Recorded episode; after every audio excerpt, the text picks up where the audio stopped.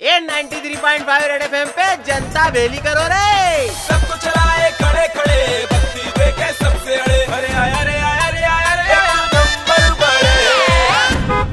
आजकल मामी जी नेटफ्लिक्स पे रिश्ते सेट करवा रही है छोटे। अरे हवरे एक तो वैसे ही कोरोना के चक्कर में ब्याह में लिमिटेड जनता वेली हो पा रही है। ऊपर से ये सीमा मामी रिश्ते सेटल करवा करवा के कट्टे पे लिब्बू नमक निचोड़ रही है। वैसे इस सबसे ऊपर जनता इस पूरी नेटफ्लिक्स सीरीज़ से तरस दिखाई दे रही है। बहुत सो को इसमें दिखाई हुई पुरानी सोचे तपलीक है और बहुत सो को सीमा मामी से। मतलब ऐसी कौन सी मामी होगी जो विदेश पहुँच पहुँच के सारे रिश्ते पक्के करवा रही है? यहाँ तो अक्सर सगे वाले रिश्तेदार भी ब्याह में बुलाना भूल जाते। हैं अच्छा। जब इस सीरीज़ का एपिसोड देख के मैं परवीन भैया ने पूछा तो वो पहले से अपना मत्था पकड़ के बैठे हुए थे।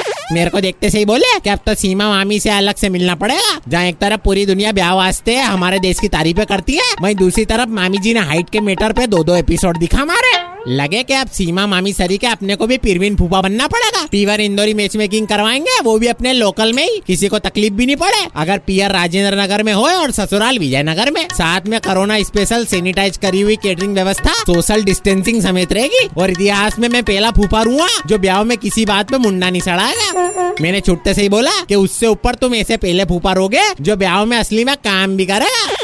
मैं तो बोलू छोटे के शादी ब्याह और मैच मेकिंग वाले कार्यक्रम असल जीवन में अलग है और नेटफ्लिक्स में अलग।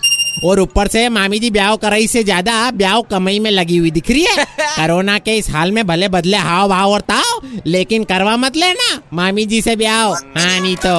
93.5 रेड एफएम पर।